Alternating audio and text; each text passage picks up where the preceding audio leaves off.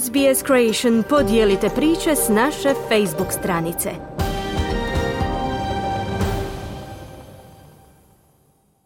Slušate radio SBS na hrvatskom jeziku, ja sam Mirna Primorac.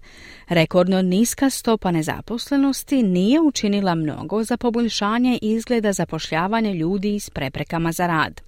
Istraživanje Anglicare Australia pokazalo je da poslovi s vrlo malo ili nimalo iskustva nestaju i da su mnogi Australci, uključujući osobe s invaliditetom, osobe bez kvalifikacija ili iskustva, starije osobe i osobe koje pokušavaju ponovno ući na tržište rada nakon duge stanke, isključeni s tržišta rada.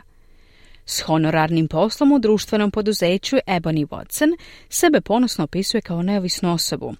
Ova 38-godišnjakinja ima blagi intelektualni nedostatak i teži poslu na glavnom tržištu rada.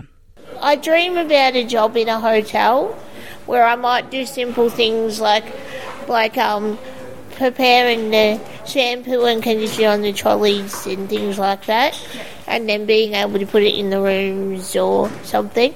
Sanjam o poslu u hotelu gdje bih mogla raditi jednostavne stvari, kao što je pripremanje higijenskih potrepština na kolica i slične poslove, kao i mogućnost stavljanja istih u sobe, kazala Ebony. Izvješće Anglicare Australia pokazalo je da tržište rada nije pogodno za ljude s preprekama za rad, uključujući osobe s invaliditetom, starije osobe, one koji ima engleski drugi jezik ili one koji nemaju kvalifikacija ili iskustva, Izvršna direktorica organizacije Cassie Chambers kaže We can see that what we've got is 100,000 job seekers who are long-term unemployed, who have those extra barriers to getting into work and they are not budging. Our systems are not working for them. The job market is failing them. Možemo vidjeti da imamo 100 tisuća tražitelja posla koji su dugotrajno nezaposleni, koji imaju te dodatne prepreke da dođu do posla ali oni ne posustaju. Međutim, naši sustavi ne rade za njih, kazala je Cassie.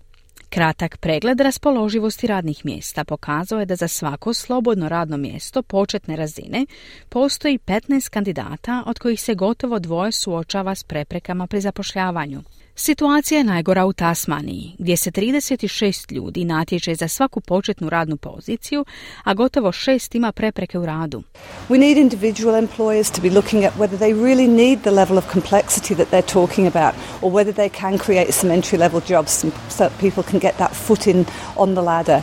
Potrebni su nam pojedinačni poslodavci koji zaista moraju provjeriti treba li im razina složenosti o kojoj govore ili mogu otvoriti neke početne poslove za ljude koji se suočavaju s preprekama pri zapošljavanju, dodala je Cassie. Ability Works pruža podršku i zapošljavanje osobama s invaliditetom. Izvršna direktorica Sue Boyce kaže da diskriminacija i nespremnost poslodavaca da razumno prilagode svoja radna mjesta onemogućuju kandidatima posao koji bi oni zaista mogli obavljati. The leaders of employer organizations need to take a strong stand with regards to having more diverse and inclusive workplaces and it starts with building the right culture.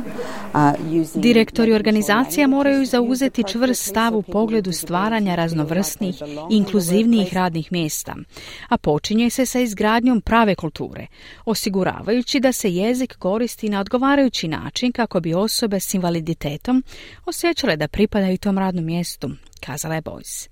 Anglicare Australia poziva saveznu vladu da napravi reviziju službi za zapošljavanje i da uloži u programe otvaranja radnih mjesta koji nude mogućnosti za ljude s preprekama pri zapošljavanju. Albanezijeva vlada uspostavila je odabrani odbor za ispitivanje programa zapošljavanja radne snage u Australiji vrijednog 7 milijardi dolara, rekavši da je potreban novi nadzor.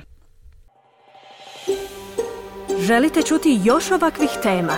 Slušajte nas na Apple Podcast, Google Podcast, Spotify ili gdje god vi nalazite podcaste.